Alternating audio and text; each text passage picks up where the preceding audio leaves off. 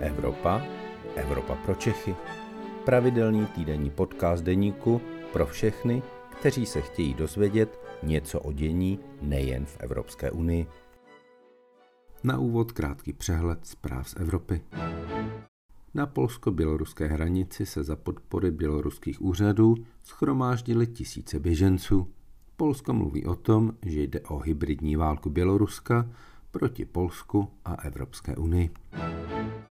Britském Glasgow se ke svému závěru přiblížila Světová klimatická konference. Vzhledem k nevůli Číny s globálním oteplováním něco dělat se ale žádný průlom nečeká.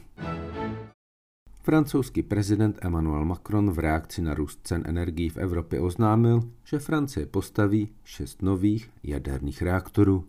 Jde o velký energetický obrat a návrat Francie k jádru.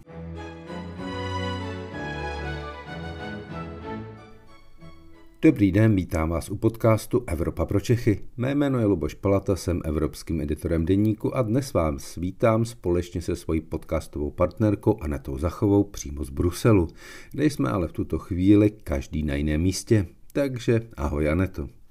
Ahoj Luboši. Dnes se budeme věnovat velkému problému současného světa a Evropské unie a tím je velký vliv sociálních sítí a technologických gigantů. Bývalá manažerka Facebooku Frances Hogan vystoupila počátkem tohoto týdne v Evropském parlamentu a seznámila europoslance se svým pohledem na to, jak tento technologický gigant využívá algoritmy ke zvyšování svého zisku a zda se vůbec snaží chránit své uživatele před dezinformacemi a podobnými škodlivými vlivy. Jak velký problém to pro Unii a ne to je? Problém to je velký a hned na začátek bych řekla, že to není problém pouze pro Evropskou unii, ale je to globální problém. Zkrátka ta role těch sociálních sítí, jako je Facebook, ale také jako je Twitter, anebo třeba i Google a jeho vlastně vyhledávač, tak to skutečně momentálně řeší celý svět a my jsme toho byli svědky třeba uh, vlastně loni v lednu, kdy Eh, zkrátka třeba Twitter zablokoval účet eh, Donalda Trumpa, eh, tehdejšího prezidenta Spojených států amerických, takže tam skutečně čelíme jistému problému ve stylu, kdo má vlastně právo určovat to, co se na sociálních sítích například smí nebo nesmí říkat. A také máme další problém, který spočívá v tom, co eh, ty sociální sítě vlastně mohou eh, říkat nebo respektive předkládat nám jako jejich uživatelům. Eh, víme, že Facebook, ty už jsi zmiňoval ty algoritmy,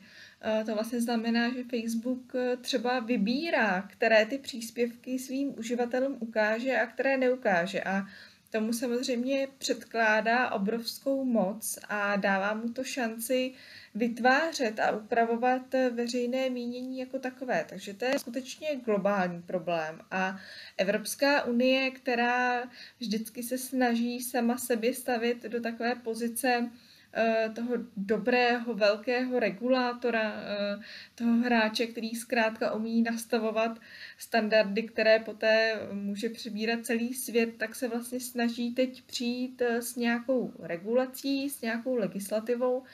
která by nám v tom online světě, který skutečně nyní ovládají ti velcí hráči, jako je Facebook,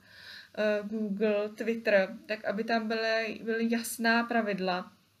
eh, aby eh, lidé se mohli spolehnout na to, že ty platformy s nimi jednají férově a že jim nepředkládají nějaký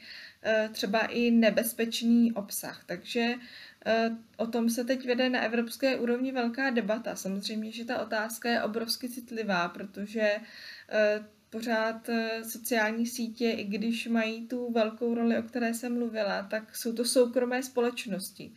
Jsou to soukromé společnosti, které mají svůj biznis, které chtějí zisk a e, pro Evropskou unii bude skutečně náročné se s nimi dohodnout na tom, e, jak, e, jak to má fungovat. Luboši, ty jsi zmiňoval, že vlastně právě ty algoritmy a třeba to, jakým způsobem Facebook se chová ke svým uživatelům, takže to bylo předmětem debaty mezi poslanci Evropského parlamentu a tedy bývalou zaměstnankyní eh, Facebooku. Eh, můžeš trochu přiblížit, o čem tady se vlastně s ní bavili, respektive co tedy paní, paní Hegenová těm europoslancům řekla? No,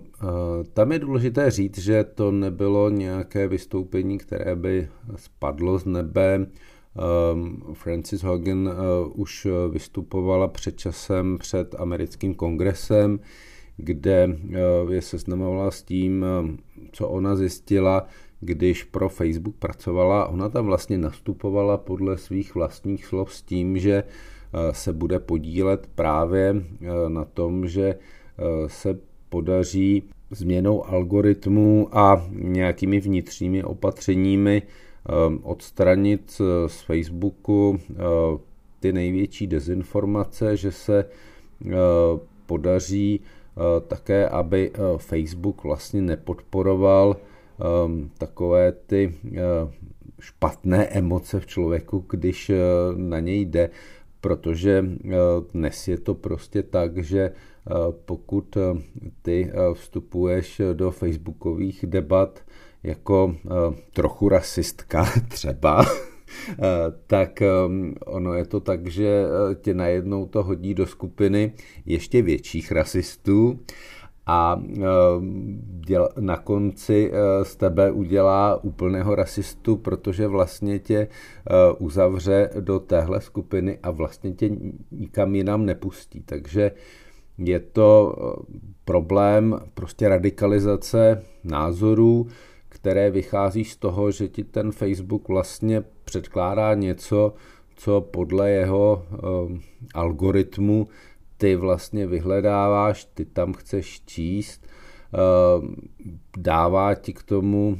samozřejmě i různé placené reklamy nebo placené příspěvky, takže je to takový začarovaný kruh, a e, ta Francis Hogan e, řekla velmi jasně před poslanci Evropského parlamentu, e, že Facebook se prostě příliš nesnaží s tím něco dělat, že dokonce má třeba nástroje, kterým je schopen zjistit, že jsou účastníky debat nezletilé děti a že jsou to debaty, které by jim nepříslušili nebo neměli příslušet a že přestože eh, to Facebook je schopen zjistit, tak s tím vlastně nic nedělá. A takových příkladů tam bylo poměrně hodně, což je eh, trochu zklamání v tom, že eh, majitele Facebooku v čele s panem Zuckerbergem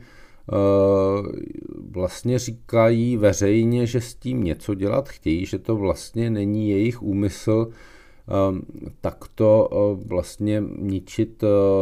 to, eh, ten veřejný prostor tím, že lidi uzavírají do těchto názorových bublin a radikalizují je a že s tím chtějí něco dělat, ale realita, alespoň podle toho, co říká Francis Hogan, tak je prostě jiná. A je to něco, co určitě přispěje k tomu, Eh, co už Evropská unie řeší a jakým směrem už se vydává, že prostě eh, si uvědomuje, že eh, sociální sítě a vůbec technologičtí giganti nemohou zůstat úplně bez regulace, protože to má obrovský vliv na všechny složky našeho života, včetně toho, že to potom ovlivňuje i politické rozhodování. A to v tom i negativním smyslu, protože radikalizace, jak víme ze všech politologických učebnic, není něco, co by společnost, která se chce vydávat nějakou demokratickou cestou, která předpokládá domluvu a nějaký konsenzus, měla připouštět a podporovat, protože to prostě k ničemu dobrému nevede. Eh, je to eh, věc, která samozřejmě eh, je velmi citlivá v tom, že Evropská unie a Západ vůbec jsou takovým ostrovem svobody na internetu, protože už dneska už prostě neplatí, že internet je e, svobodný. Všude na světě jsou země jako Čína, které opravdu mají e, velmi tvrdou a e, velmi brutální cenzuru na internetu, kde se prostě některé debaty nejen nevedou, ale jsou pro jejich účastníky dokonce nebezpečné a trestně stíhatelné a teď nemluvím o nějakých extrémech typu nacismu, typu rasismu,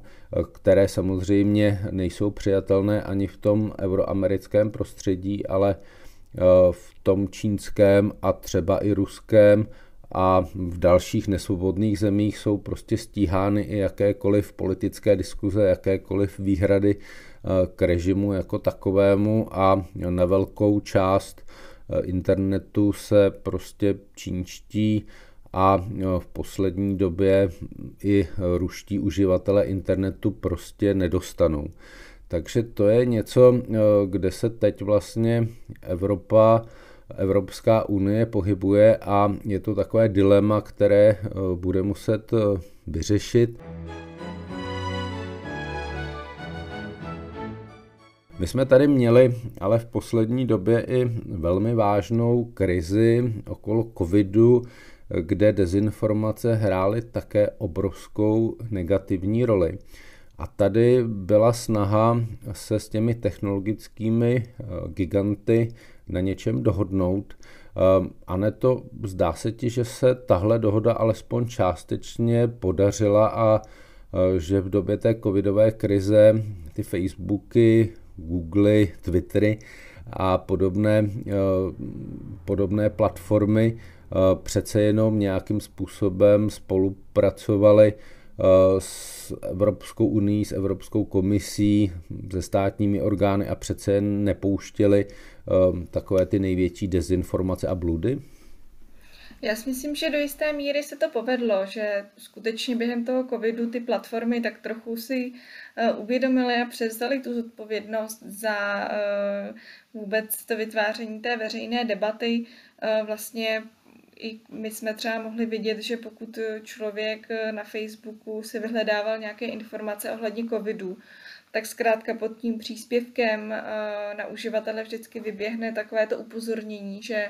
Tady ten příspěvek se týká covidu a že Facebook doporučuje tady sledovat oficiální stránky ministerstev zdravotnictví nebo třeba Světové zdravotnické organizace. Takže to je první krok. Druhý krok byl tady, že skutečně pokud někdo eh, přispíval na Facebook eh, nějakými eh, texty, které třeba tvrdili, že COVID neexistuje nebo že to je nějaké mezinárodní spiknutí, tak Velice často se stalo to, že za ten příspěvek dostal ten takzvaný ban, to znamená, že Facebook mu zablokoval ten účet nebo zkrátka smazal ten příspěvek, takže to se dělo,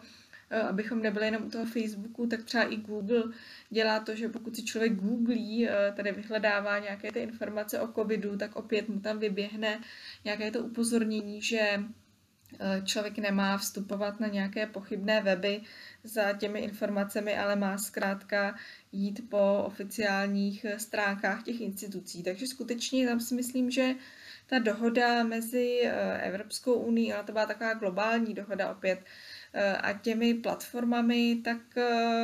se ukázala jako docela, docela dobrá cesta, ale samozřejmě, že dokonalé to rozhodně není a zkrátka uhlídat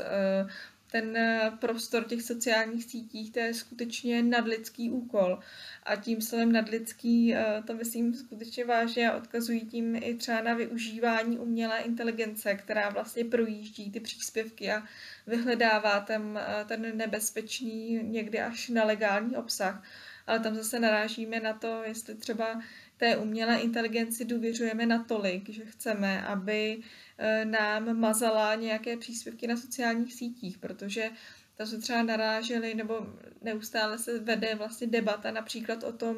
eh, jak vznikl COVID, jak vznikla ta pandemie a víme, že třeba z začátku Facebook blokoval nebo právě jako označoval jako nepravdivé ty příspěvky, podle kterých eh, mohl vzniknout nějaké čínské laboratoři.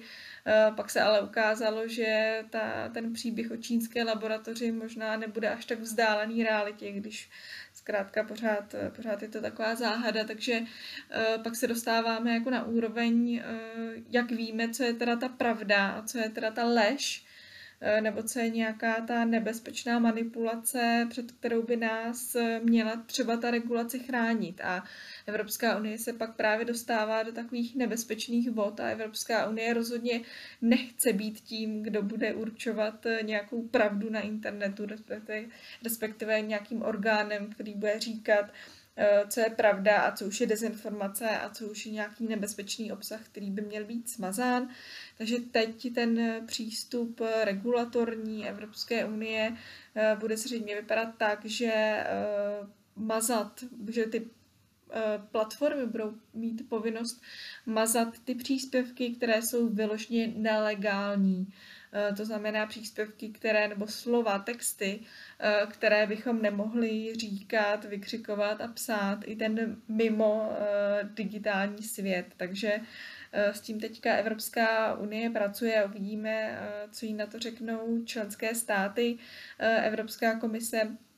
ten návrh regulací zveřejnila už loni a vlastně nyní ty členské státy a Evropský parlament právě hledají tu, eh, tu společnou cestu, jak eh, ta pravidla nastavit a myslím si, že bude poměrně zajímavé to, že eh, je, je skutečně možné, že ta legislativa se bude uzavírat příští rok, Eh,